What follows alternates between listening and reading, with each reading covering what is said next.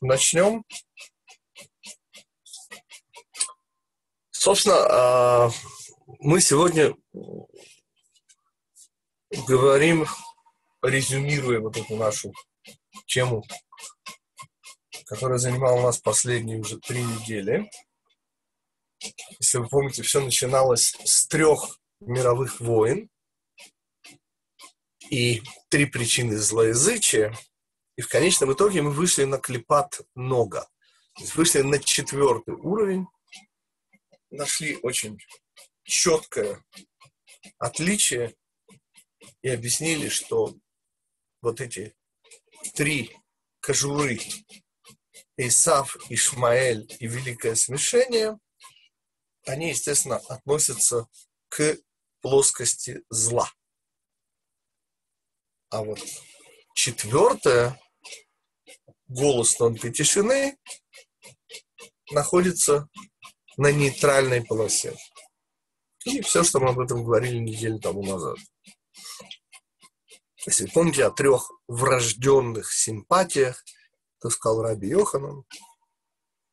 О чем поговорим сегодня? Ну, там, где мы сказали три, так уж получилось, что мне пришлось сказать четыре, а там, где мы сказали четыре, ну, надо вспомнить и о замысле Всевышнего.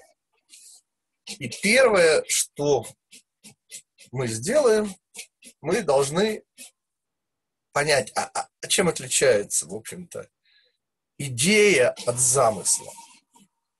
И обычное объяснение в Кабале, что идея – это то, что приходит ко мне в голову. Да, сверху, но ко мне в голову. По сути, идея еще до понимания и тем более, более нижних вещей, идея – это мое, самое высокое для меня восприятие замысла. Но даже самое высокое восприятие замысла – это вовсе не замысел. И вот наша сегодняшняя и статья уже написана и стоит на сайте на эту тему. Называется она «Клипа замысел». И самое первое, что мы, в общем-то, выучим благодаря вот этому вот нашему уроку, насколько замысел Всевышнего превосходит все вообще доступное человеку. При этом я не говорю сейчас о каких-то общих вещах. Это вообще понятно. А вот совершенно конкретно.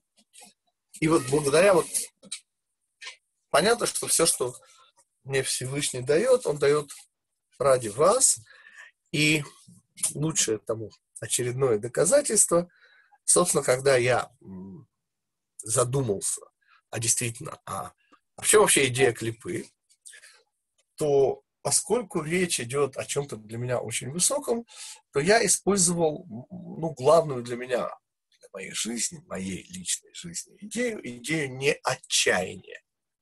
И элементарно зашел в интернет. И вы знаете, в общем-то, интернет э, в основном вызывает, конечно, ну, ну, ну не очень хорошая вещь, как люди пользуются сегодня. Вот. А я вот хочу несколько слов сказать о хорошем интернете. Я элементарнейшим образом набрал, ну, на иврите, правда, э, замечательная э, фраза э, Раби Нахмана из Бреслова, что «эйн уж вот нет места для отчаяния вообще. И вот в результате я и наткнулся на поразивший меня вопрос. Вопрос действительно, господа, вы же помните, как я отношусь к вопросам, и вы же знаете, что проблем с ответами у евреев нет. Ну, где взять вопрос? А этот вопрос просто меня поразил. И в конце прошлого занятия я уже его озвучил. Напоминаем. Как вы знаете, господа, обрезание новорожденному у евреев делают на восьмой день. И почему на восьмой мы даже обсуждали, сейчас совершенно не об этом. И даже я привожу в статье в письменном варианте этот пример, где такой удивительный а, Антониев, что ли, Раби Акива, даже не знаю, как его назвать, но его а, называют Гмара, и Мидраши. Его называют Таранас Руфус Гараша. То есть, ну, мерзавец, стара, ну, такой римлянин. так вот, он задает там вопросы. В частности, это его вопрос, а чего, собственно, если Всевышний велел делать обрезание, ну, так рождали бы... Есть, кстати, такие младенцы, которые рождаются обрезанными. На чисто материальном уровне им делают такой укольчик и капельку отсасывают кровь. Но они рождаются, им ничего не нужно обрезать и сказано специально в Мидраше, и про первого человека, и так далее. Но в любом случае вопрос его совершенно неинтересный, ибо нам хорошо известный. А действительно, господа, а зачем, вообще говоря, нужны клепот? Зачем еще нужно зло? Зачем еще нужен недостаток? И этот вопрос, в общем-то, нам хорошо известен. Но я наткнулся совершенно удивительный иной вопрос. Дело в том, что вопрос следует задать вот как. Дело даже не в том, что, а почему не на первый день рождения ребенка делать ему обрезание? Почему надо ждать до восьмого дня? На этот вопрос более-менее можно ответить. Но вопрос, который касается уже непосредственно замысла Всевышнего, конечно, в нашем восприятии звучит так. А какой смысл у первой недели необрезанности ребенка? Ведь так, что без смысла, простите, это не у нас. А какой такой смысл у вот этой первой недели необрезанности ребенка? Этот вопрос, на самом деле, потрясающий.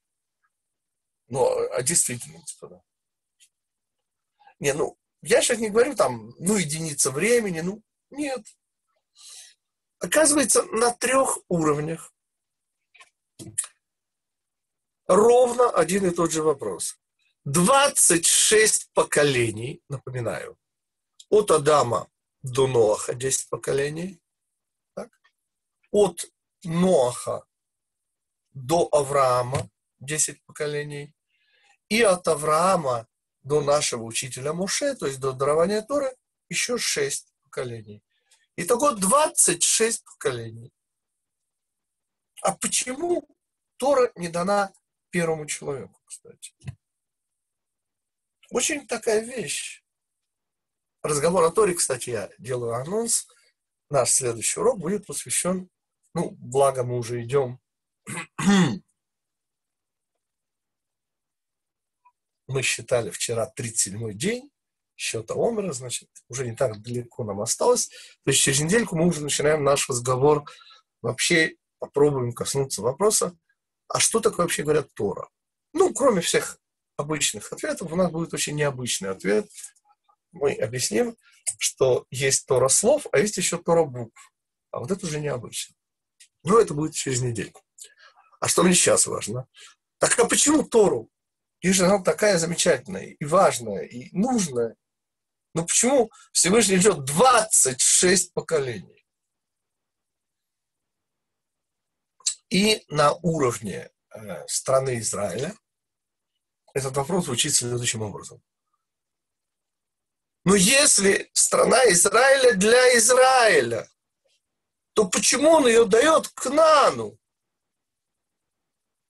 Ну почему, желая дать ее нам, он дает ее им? И снова, это не вопрос,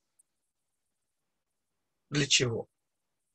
Это вопрос, а в чем смысл вот этого периода 26 поколений до Торы. Страна Кнаан до страны Израиля и 7 дней необрезанности до обрезания. То есть, наш вопрос звучит, господа клипа, вообще идея кожуры, нам более-менее клипат много. В борьбе обретешь ты право свое. Разделение добра и зла. Браво. Но вопрос достойный Исава. Помните?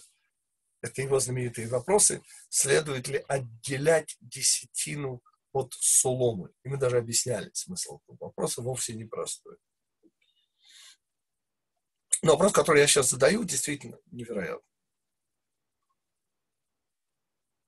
Все существующее в этом мире имеет самостоятельный смысл. Ну, кроме абсолютного зла. Мы же говорим о чем? Что по закону Торы, по решению Всевышнего, 26 поколений предшествуют дарованию Тора. Страна Кнаан предшествует стране Израиля. И неделя необрезанности, какой она имеет смысл? И, соответственно, вопрос, что такое клипа вот уже в отвлеченном смысле. Не в борьбе обретешь ты право свое, не то, от чего надо избавляться, а выше. И ответ, он более всего обращен здесь к мужчинам. Вот. И женщины, не чувствуйте себя обделенные, потому что речь будет идти о самой страшной проблеме, данной мужчине, но не женщине, есть совершенно жесткое неравенство. Так, выздоровлению Лея Бен Малка из Залман, я прошу прощения еще раз, если можно прочитать. Я не успел все прочитать. Да послужит этот урок исцелению Лея Бат Малка и Залман, я не успел посмотреть, господа, добавьте, пожалуйста. Кто там? Э... Лев, Лев Бен Малка и Залман. Лев? Лев Бен Малка и Залман. Это мой папа. Лев Бен Малка и Залман. Окей. Достаточно имени мамы. Когда мы говорим о здоровье, используется имя мамы. Спасибо. Хорошо. Да, даст Бог, что Всевышний послал исцеление. Лев Бен Малка. Амин. Лев Бен Малка, да. Аминь. Итак, мы говорим сейчас о удивительной вещи. Я нашел у современного израильского равина, Рав Евшуа Шапира, он вязаная кипа, равин в Ешиве в Рамадгане. И, будучи вязаной кипой, понятно, что вязаные кипы, религиозные сионисты, они очень сильно себя позиционируют – в этом как бы, у нас очень много общего с текущим моментом. То есть они, ну, исходя из вот этой идеи, что государство, Израиль и так далее, они явно и вынужденно, и для меня это как раз очень близко, вынуждены пытаться понять происходящее. Вот именно сейчас. Не Тора вообще, а вот Тора сейчас, вот в этом поколении, вот в это время. И потому они вот в этом так близки. То есть в чем-то я очень близок к литвакам, в чем-то к хасидам, а в этом контексте именно вот сил минутности именно к религиозным сионистам. Так вот, Рав Йошуа Шапира задает вопрос. Из-за чего сегодня наши евреи уходят от Торы? Снова, речь не идет о нас с вами. Мы с вами родились без нее. А речь идет о том, что происходит, к сожалению, в самых лучших еврейских семьях. Не поверите. Даже у самых писатых евреев. Мальчики и девочки элементарно оставляют. Но речь сейчас пойдет о мальчиках, а не о девочках. Потому что, как вы видите, с девочками проще. Во многих смыслах. Это я вам уже как родитель родителям объясняю. Что за проблема? И ответ, он очень интересный. Как вы знаете, любовь... Так, я не успел прочитать, что Рина там написал Лен. У меня просто скочило. Рина какой-то вопрос задала. Там появилось что-то, нет? У меня нету в чате. Может, вам в персона... Она в личку могла вам кинуть. А, окей, хорошо. Я Рин не успел прочитать то, что мне послались. Хотите ли задать вопросы? Так вот, как известно, любовь и голод правят миром. Ну, что, в общем-то, означает, что люди всегда нуждаются в хлебе и в зрелищах. И если хлеб насущный – это такая более-менее понятная вещь, зрелище – немножко более абстрактная вещь. И что? А то, что из иудаизма, из еврейских ценностей уходят не ради еды, Может, когда такое было, помните, русские евреи крестились, и за это получали вот дедушка Бланк, ленинский дедушка, да, чтобы получить и дворянство в результате. Ну, мы сейчас не об этом. Так а почему уходят сегодня, сегодня из еврейского мира? И ответ, конечно же, половые гормоны. Поскольку ради того, чтобы кушать свинину, ну, никто из иудаизма не уходит. И, конечно же, мы говорим с вами и о том, что было так доносит до нас утро, устная традиция, и в самом духовно высоком поколении. Что происходит? И тут Раби Иошуа Шапира говорит меня потрясшую вещь. Понимаете, господа, ну, ушел еврей, ушел, вернется. Не надо переживать. Не надо зря портить нервы. Здесь проходит жесткая граница между юношами и девушками. О девушках э, не надо переживать, вернуться, никуда не денутся. А вот о юношах, что приводит к уходу, мы сказали, ответ половые гормоны. Что у юношей, что у девушек.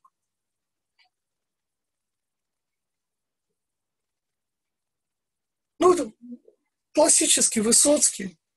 Бойся пуще с глазу, ты внебрачных связей там. Помните, там шпионки с крепким телом. Ты их, они в окно. Говоришь, что с чем делал. И проблема вовсе не в уходе. Отчаяние и вот это то, что надо объяснять. И сейчас мы выйдем, конечно, делю необрезанности перед обрезанием.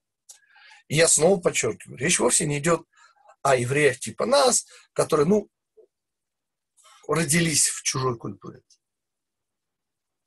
Мы говорим сейчас о самых лучших современных семьях. И причина ухода, но самое страшное не в уходе, а в неприходе. О чем идет речь?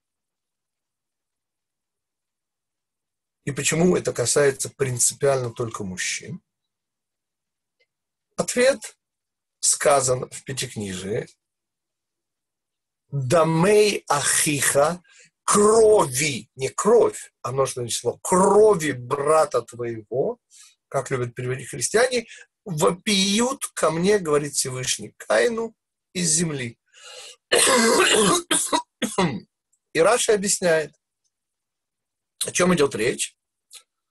Это не просто убийство Эвеля у Эвеля должны были быть потомки, у которых должны были быть потомки, у которых должны были быть... Господа, это, это ужасно. И мы как-то обсуждали, на самом деле, помните, был у нас вопрос о кошерном убийце, но мы сейчас совершенно не об этом. А о чем? О том, что есть принципиальная разница между мужчинами и женщинами, где женщина, она хранительница, а мужчина он тот, который дает сперматозоид.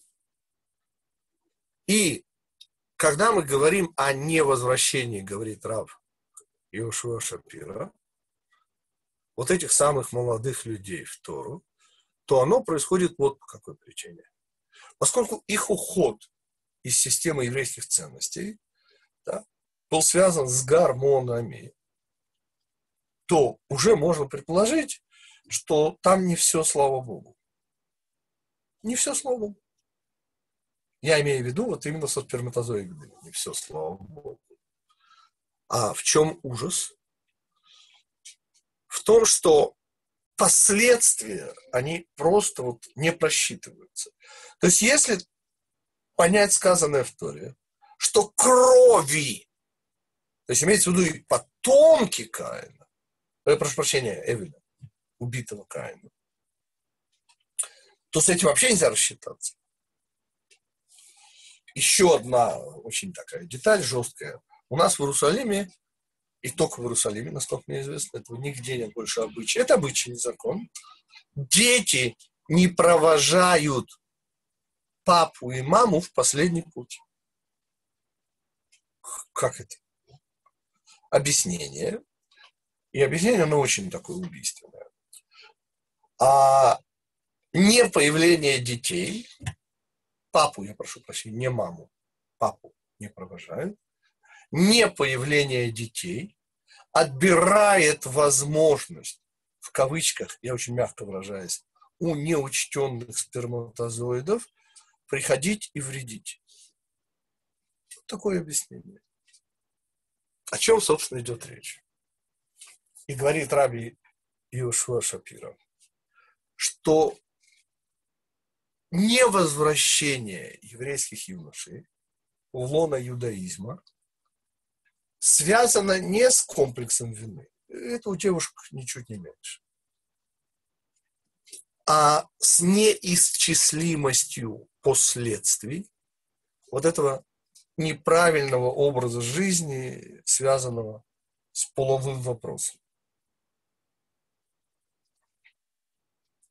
И даже если они совершенно не знают этого комментария, и вообще не слышали о вот этих страшных последствиях, но, говорит Рави Ушоу Шапира, это меня, конечно, поразило, на подсознательном уровне это заставляет их отчаиваться. То есть они это чувствуют как необратимость, невозможность вернуться. Это бгамбе-брит. Они, по сути, ударили по союзу. И даже неосознанно, ну вот по ощущению. И вот здесь как раз и появляется не идея, замысел Всевышнего.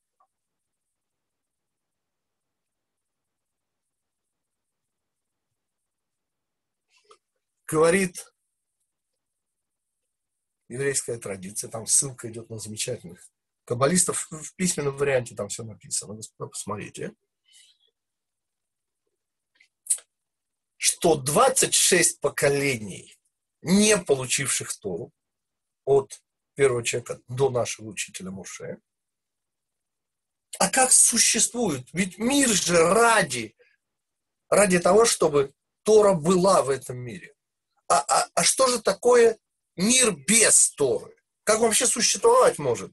Насколько понятен вопрос? Вообще, какие вопросы до сих?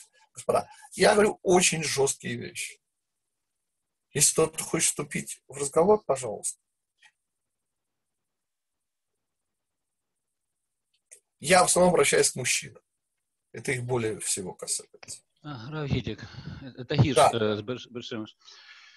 Да. Мне совсем понятно вот идея, почему эм, не провожают по- последний путь отцов. Да. Это обычаи, иерусалимские обычаи, В чем идея? Поскольку не приход детей так, Ага, да. на кладбище Ага. отбирает возможность у шейдим верухот, А, а не дай бог, созданных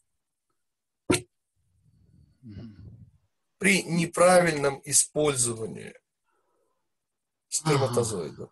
Ага. Убирает у них тоже возможность прийти.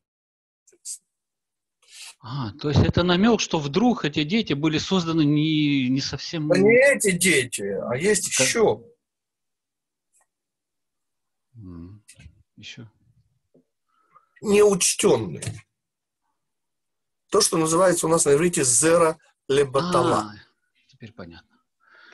Мы говорим с вами да, о неправильном семяизвержении. Понятно, понятно.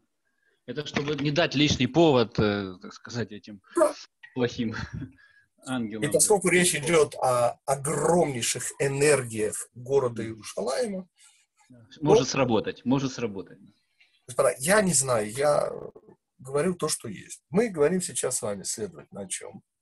А как вообще мир, простите, где Тора – это цель, а средство без цели – это уже не средство.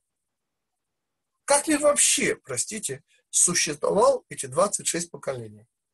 И ответ дает Рава Ицагутнер.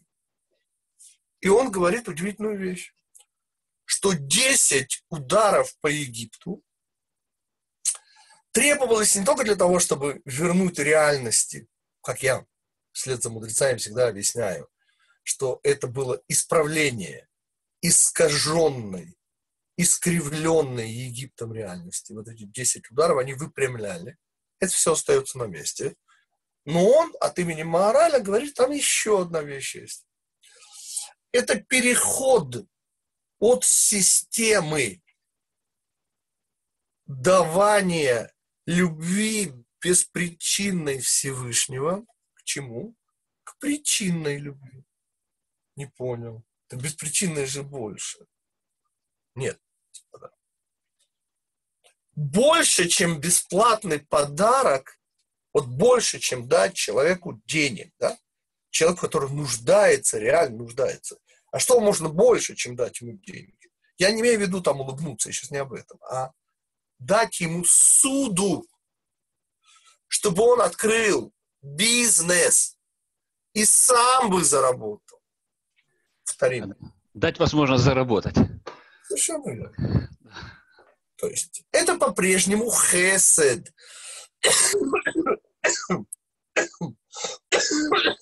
Это по-прежнему, конечно же, давание, доброта.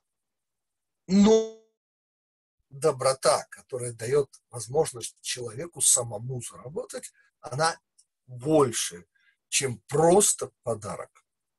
Пока понятно. И, в общем-то, вещь не новая.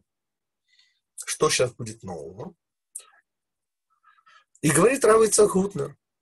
Понимаете, дарование Торы создает уникальную ситуацию. Мы хуже, лучше, но делаем какие-то мицвод. И эти мицвод создают более близкие отношения между Израилем и Всевышним. Потому что если Всевышний до дарования Торы просто любил, просто давал, без всяких на то причин, то теперь мы это как бы зарабатываем. Насколько это понятно? Что тот, кто дает человеку деньги, это потрясающе, он помогает, но тот, дает деньги в виде суды и позволяет человеку самому заработать, делает еще больше. Да, возражений ни у кого нет? Есть вопрос. Да, слушай. Здравствуйте. А, насчет вот, Авраама, которого, которому была дана бритмила, э, э, о нем сказано, что «Вехейман башем, вехавеха лоцдака». Да. Что он поверил, и да. это ему засчитал. И засчитал ему это за э, справедливость. И, да, и да, так же самое, и, и говорится в этом вот, э, Хабака говорится, что цадик беминутеха и хие, что да. праведник будет жив верой. Да.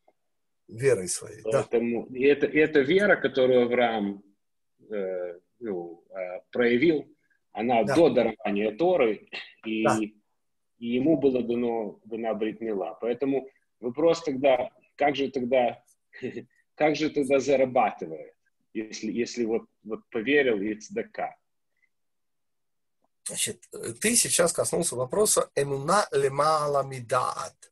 То есть ты сейчас коснулся вопроса уже исправления промаха первого человека. Я же говорю в рамках еще. Я не говорю уже над. Мы сейчас говорим в рамках того, что произошло в результате промаха первого человека. И наш вопрос, напоминаю, а почему первому человеку не была дана Тора в конечном итоге? Пусть не наша Тора. Вот уже со следующей недели мы начнем говорить о том, что есть другие уровни Торы. Но, но какой-то из них могут быть дан уже. Почему он не был дан? И вот здесь появляется ответ. В чем вообще идея клипы? Нет. Когда клипа в борьбе обретешь ты право свое. И понятно, что зло ради добра. Двойка нужна, чтобы мы ее не получали. Двойка, неполученная двойка, это и есть пятерка. Это наша заслуга. Но мы говорим совершенно не об этом. Господа, у нас был когда-то, с моей точки зрения, совершенно гениальный пример. бублик и дырка от бублика. Пока понятно? Теперь вопрос, а что такое дырка от бублика, если нет бублика? Помните, это из хитрой темы четвертого года шизофрения, как ее нет. Но сейчас мы говорим вот как. А если бублик исчезает временно, да, потом возвращается, мы говорим с вами, а какой смысл в дырке от бублика, если мы рассматриваем вот отдельно от бублика? Понимаете? Ну неделя же, ребенок не обрезан. Ну, смысл же в этом есть. Снова, это не добро ради зла. Мы сейчас поднимаемся на уровень кетер.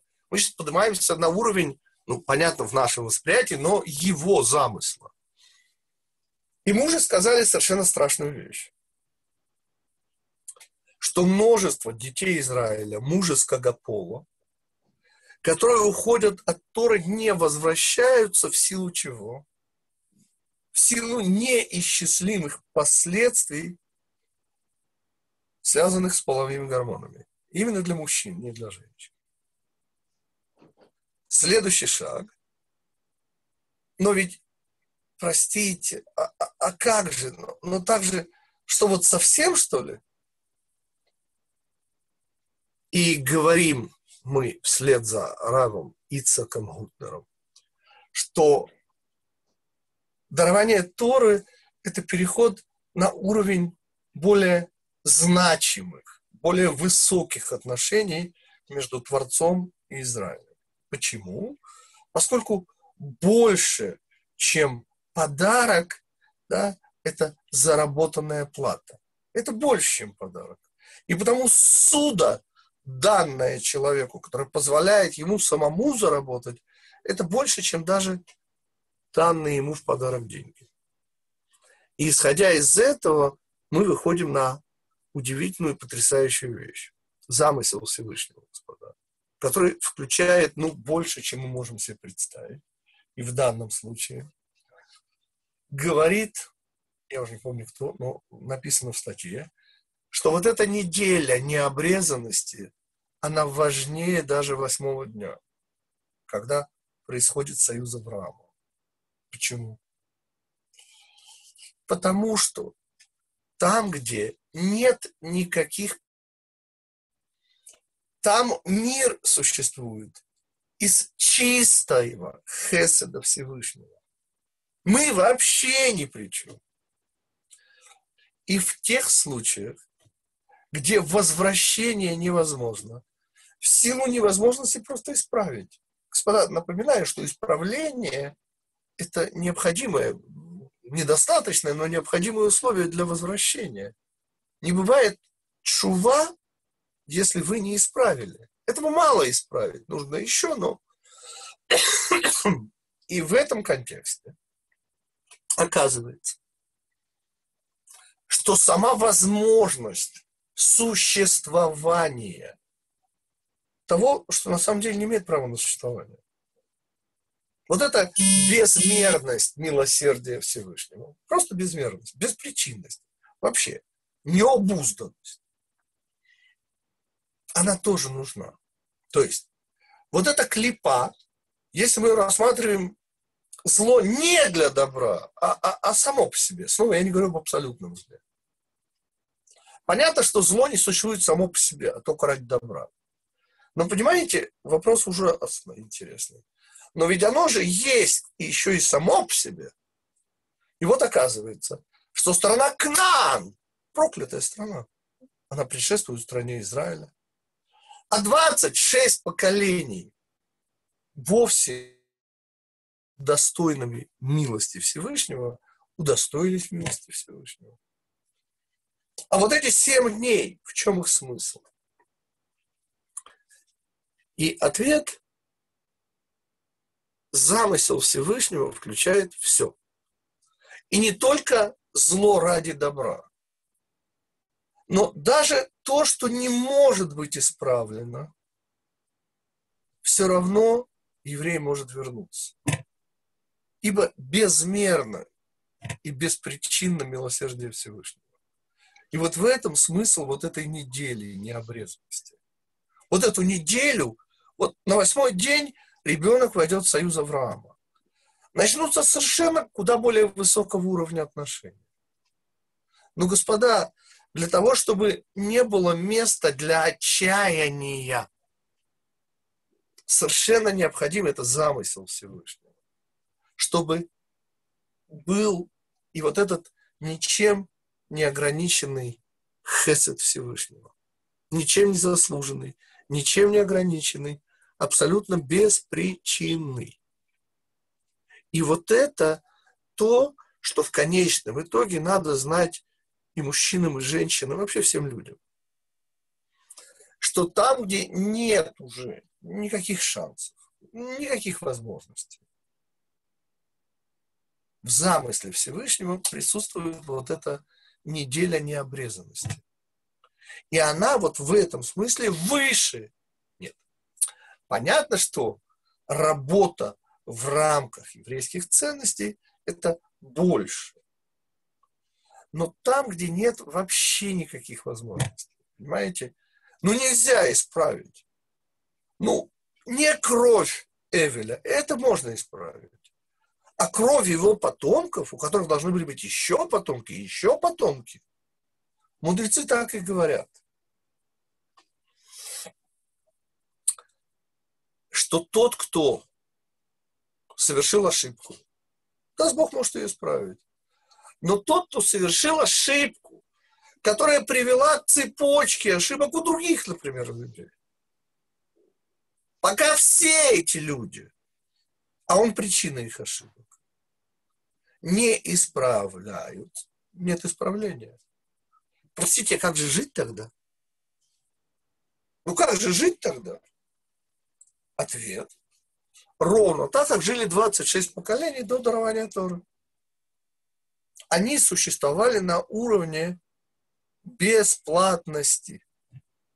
Нет причин, нет заслуг. Но есть та ничем не ограниченная любовь Всевышнего, которая позволяет все равно вернуться. Аналогия, и дальше ваши вопросы, это идеальные родители. Вот в издании, там, последних двух изданиях книги о семейной жизни «Хорошее дело брак», помните, я вставил маленькую, но очень важную главу для родителей уже взрослых детей. И помните, я объясняю, что родители, даже умные, хорошие родители, что за комиссия создатель быть взрослой дочери отцом. И они полагают, и совершенно справедливо. А что мы можем для детей, выросших, у которых своя жизнь? И обычно говорят две вещи. Да. Помогать материально, если это возможно, и молиться. А что мы еще можем? Но я специально объясняю, что вот эти две вещи делают плоскими отношения родители, взрослые дети. А глубину этим отношениям дает, конечно, третье измерение. Ну, только вот любовь и голод правят миром. Два измерения. Что нужно? Третье. А что третье? И, по сути, мы говорим о идее шаббата. Шаббат, если взять две, корень шав – возвращение. И помните, художник специально нарисовал по моей просьбе. Ну, стандартная ситуация блудного сына. О чем идет речь? Что делает отношения родителей, выросшие дети глубокими? Это постоянное, генерируемое родителями в отношении своих детей. этим детям может быть 60. Не принципиально сколько им лет. Да хоть 80, если вам 100, почему нет? Пусть будет 80 вашим детям. Генерируемое родителями поле чего? Любви. В смысле? Так а когда мы молимся, а когда деньгами помогаем? Нет. готовности принять их, детей. Блудный сын. Ведь что не позволяет ребенку вернуться? Ответ – ужас содеянного. И тут нет разницы между девочками и мальчиками. Но если мы родители, и тем более родители с большой буквы, способны, и вот эта идея, что вас ждут вне всякой связи, в никаких заслуг, что вас не готовы простить, вообще речь не идет о прощении. Вас просто ждут. Вас всегда ждут. Безотносительно к чему бы то ни было. Это то, что дает детям шанс вернуться. Это то, что делает отношения родитель-дети глубокими. Да, господа, ваши вопросы. Насколько Мож... понятен замысел Всевышнего в отношении клипы? Да. Можно вопрос по поводу... Да, вот а, есть такой мидраж, где Всевышний, по-моему, Маше показывает сокровищницы, и там вроде как получается для самых далеких самые безграничные сокровищницы у Всевышнего. Это относится к этой теме? Да, там именно шаббат главное сокровище. И идея шаббата, я в книжке это немножко подробнее объясняю, и привожу совершенно такой странный пример. Ну, моряки, например. Пример. Уходящие, так сказать, в долгосрочные плавания, да, помните, всегда просят, чтобы в их комнате ничего не трогали, ничего не меняли. К лучшему даже. Все равно не меняли. Понимаете? Потому что с их точки зрения это вот то место, куда они могут вернуться. И самое большое сокровище Всевышнего – это вот это его... Она меньше, чем заслуженная любовь. Беспричинная любовь, она, конечно, меньше. Но в чем-то она больше. Потому что это значит, что нас всегда ждут. Что в этом мире нет места для отчаяния. Вообще нет.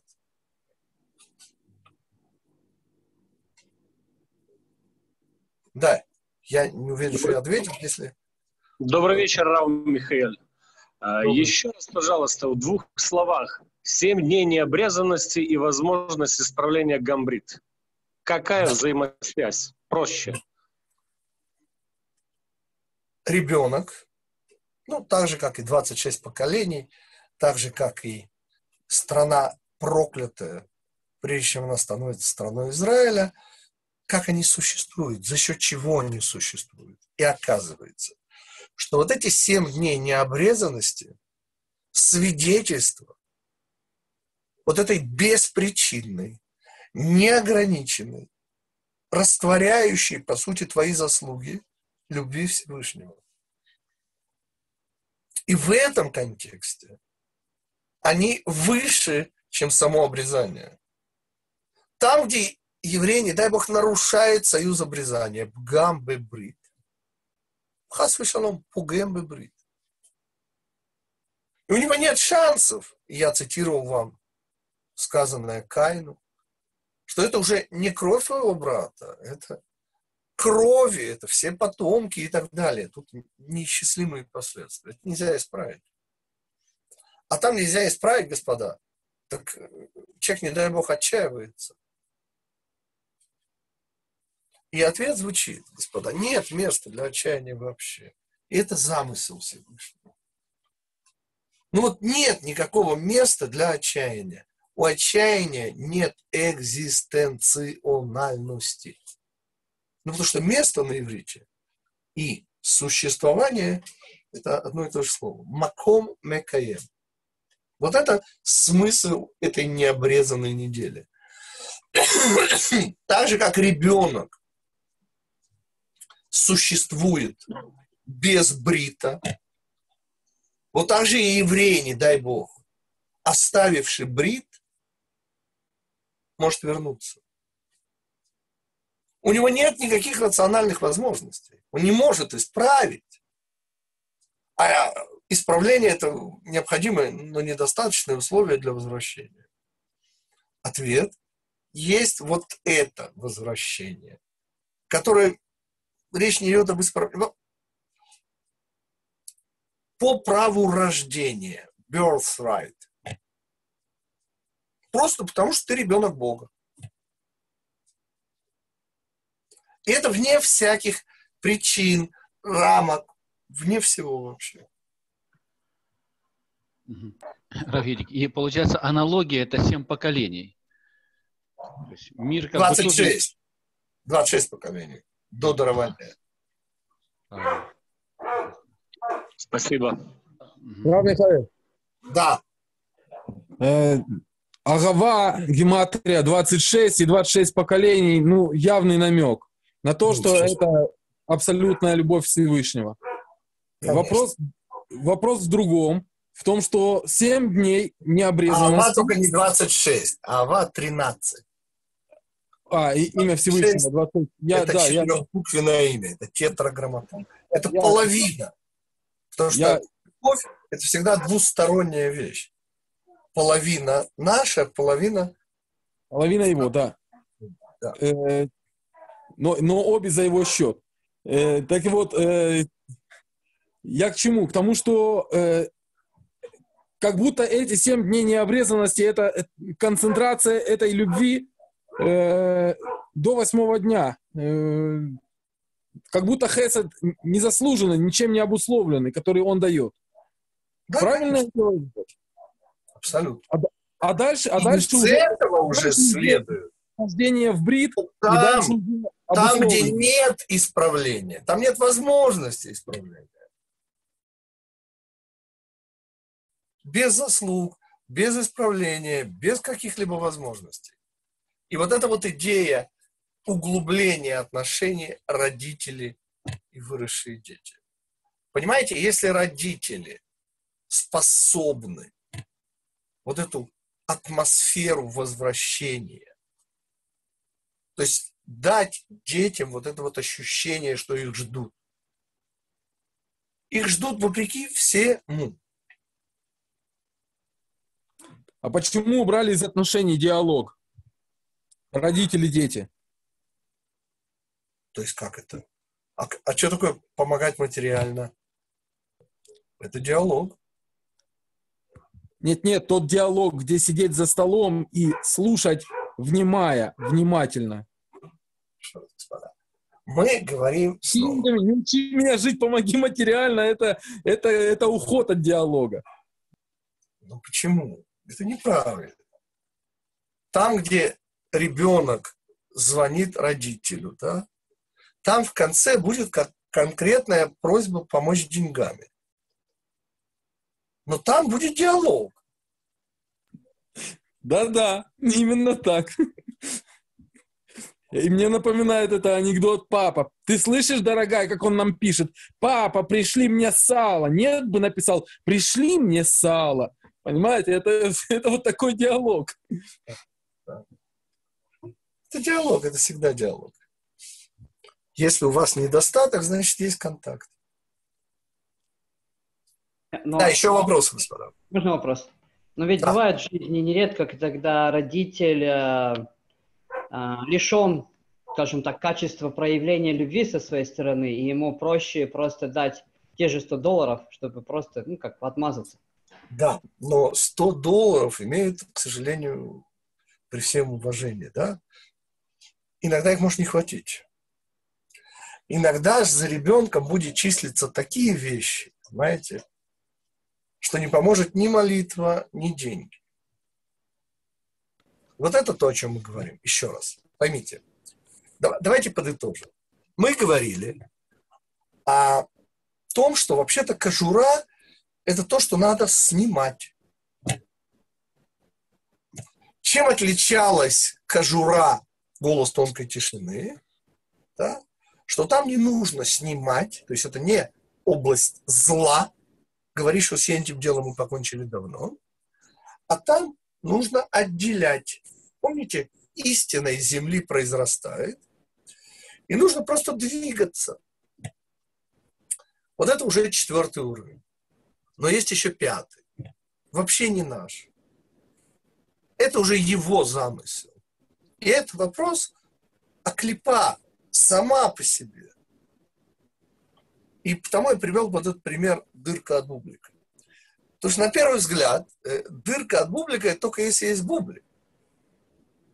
Господа, но если есть дырка от бублика, так я же говорю о дырке сейчас, а не о бублике. И какой у нее смысл? Только не в бублике. В борьбе обретешь ты право свое, это мы учили. Я сейчас не задаю вопрос о том, для чего существует зло. Понятно, зло существует для добра. Я сейчас говорю о самозначимости. И ответ. Вот это ровно для того, чтобы в мире не было отчаяния. То есть замысел Всевышнего, он выше, чем идея.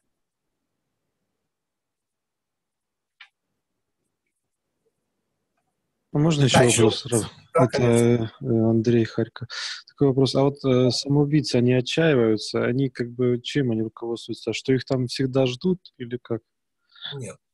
Убийцы, самоубийцы, убивающие себя. Мы сейчас говорим не о нашем поколении. Напоминаю, что по закону еврейскому в нашем поколении самоубийц нет. Все самоубийцы в этом поколении просто больные люди. Депрессия. Мы говорим о самоубийстве, при том, что мы знаем, что есть случаи, когда еврей обязан заканчивать жизнь самоубийством. Ну, не дай бог, может выдать товарища и так далее. Ну, понятно. Мы сейчас говорим не об этом. Но обычное самоубийство, да, худшее из убийств, человек убивает сам себя. Для чего? А он не хочет эту жизнь. То есть, как и любое убийство, человек становится хозяином жизни. Чего делать, естественно, нельзя, потому что у жизни всего один хозяин. И тогда мы говорим именно об отчаянии. Теперь слово отчаяние, господа, я хочу это напомнить вам. Это не обязательно что-то плохое. Это не обязательно, что человек доведен до крайности. Отчаяние в духовном смысле – это когда человеку хорошо. Ну, ну, все хорошо. Всегда доволен он собой, своим обедом и женой. Дай бог, чтобы только так. Нет, ну, Скажите, пожалуйста, а как вы объясняете замысел выше, чем идея? Мы, мы говорим, что... ну, кетер больше, чем хохма. Ведь хохма – это абсорбция. Хохма – это когда в нашу черепную коробку попадает идея. Идея меньше замысла. Извините, Раф, я не услышал первое слово. Э, Что вы сказали выше, чем хохма? Кетер, кетер в Кабале называется кетер, корона. Так и там замысел или источник? Нет, нет, это замысел, это не источник. Смотрите, четырехбуквенное имя Всевышнего, четыре буквы. Да, да, да. Юд, да, это идея. Но точечка, с которой все начинается, вот это то, что в астрофизике называется сингулярность. Точка Точка, сингулярности. То, с чего начинается Биг Бен. Ну, аналогия грубая, но. Ведь эта точка, да, она вне времени, у нее бесконечная масса. Ну и тогда я не физик, простите. Все, вы ответили, Раф. Спасибо. Я понял. Речь идет о точке точки. Вот о начале, о начале э, Да, точки, да. этого. О том, что не имеет места.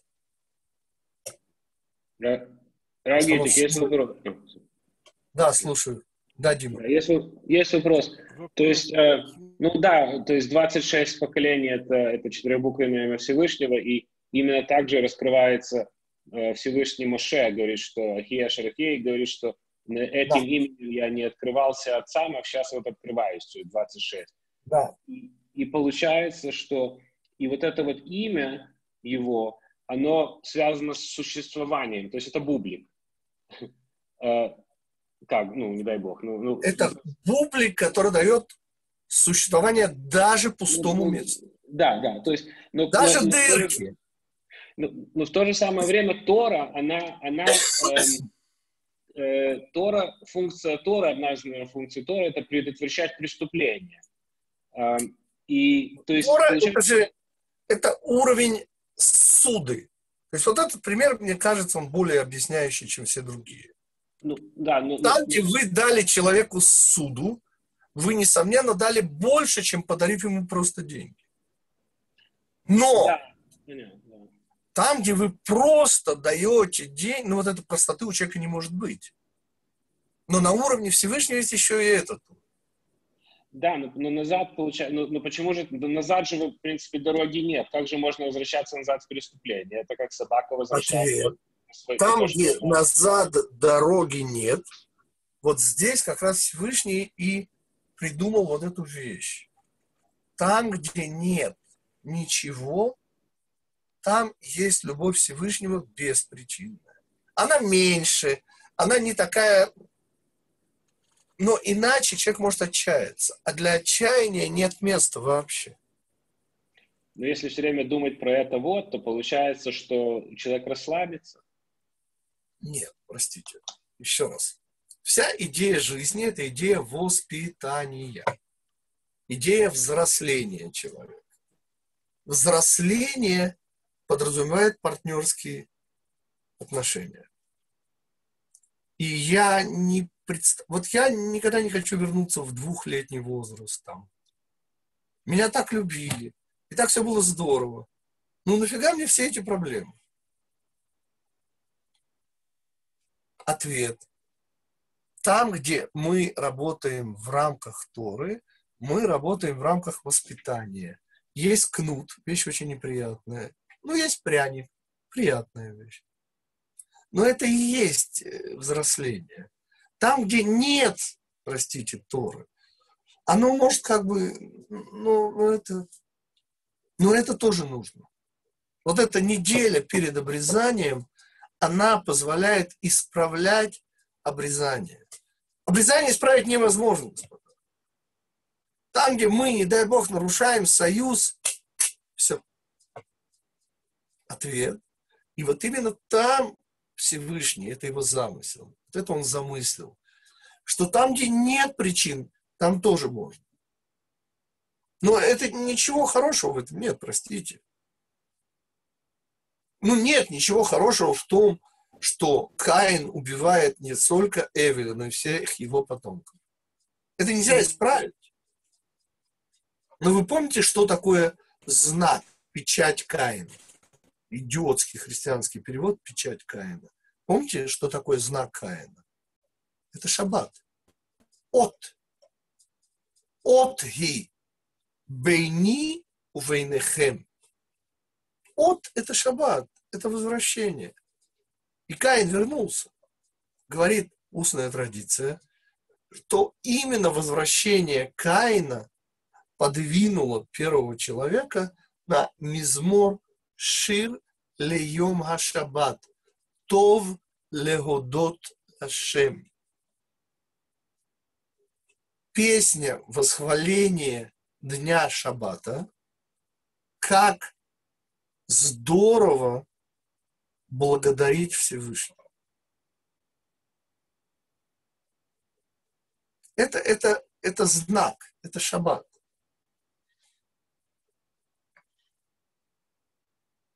Хорошо, господа. Как я уже объявил, мы с вами... Можно вопрос еще? Да, конечно. Спасибо. А, это вы сказ- упомянули, что заработанная любовь, она выше, чем ну, та, которая вот дается, да, предоставляется без Да, всякого... чем подарок, да. Да, чем подарок. Э, ну, насколько я понимаю, да, что заработанное, оно очень даже может основываться на, если так можно сказать, эгоизме человека, на я человек. Человек как бы всю жизнь только зарабатывает, он больше, наоборот, становится более, ну, как бы... Вам, да, да, я понимаю, проблема, она понятная. Но если вы возьмете аналогию взросления, поймите, малыш, так, его родители просто любят. Но он всего лишь малыш.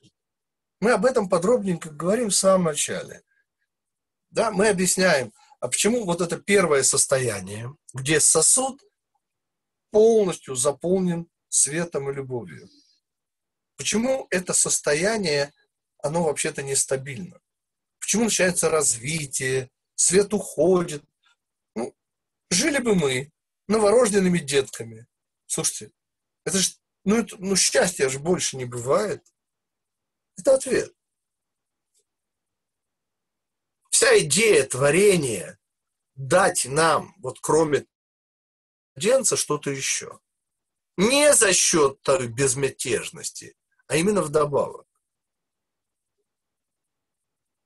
То, что Аризаль называет брошка на платье.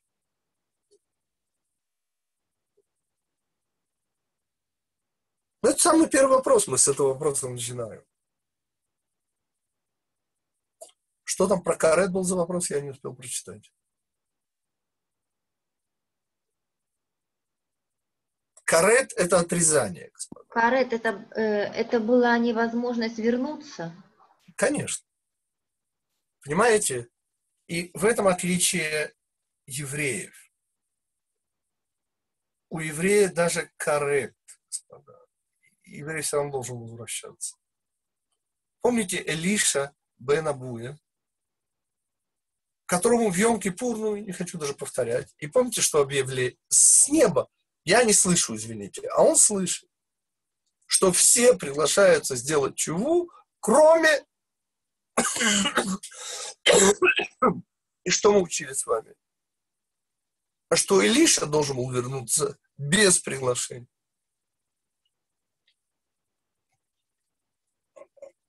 Там, где нет приглашения, значит, надо без приглашения. Ну, что делать? Конечно, лучше с приглашением. Но идея взросления, идея партнерства, идея заслуженности, она и есть идея любви родителя. Это большая любовь, чем просто любовь. Хорошо. Так вот. А как, а как человеку можно помочь, чтобы он все-таки встал на этот путь взросления? А если он вдруг вообще не хочет? Ну, господа, снова. Мы с вами говорим о том, что у человека есть выбор. И человек вообще-то рожден, чтобы задавать вопросы. А если человек вообще не хочет задавать вопросы, ну, что мы можем сделать? Можем молиться, помогать материально. Что мы еще можем? И ждать.